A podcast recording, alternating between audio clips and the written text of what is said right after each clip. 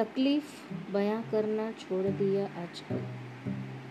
तकलीफ़ बयां करना छोड़ दिया आजकल। बात बस इतनी सी है कि दीवारों के तो कान होते ही थे, पर ज़माना बहरा हो गया।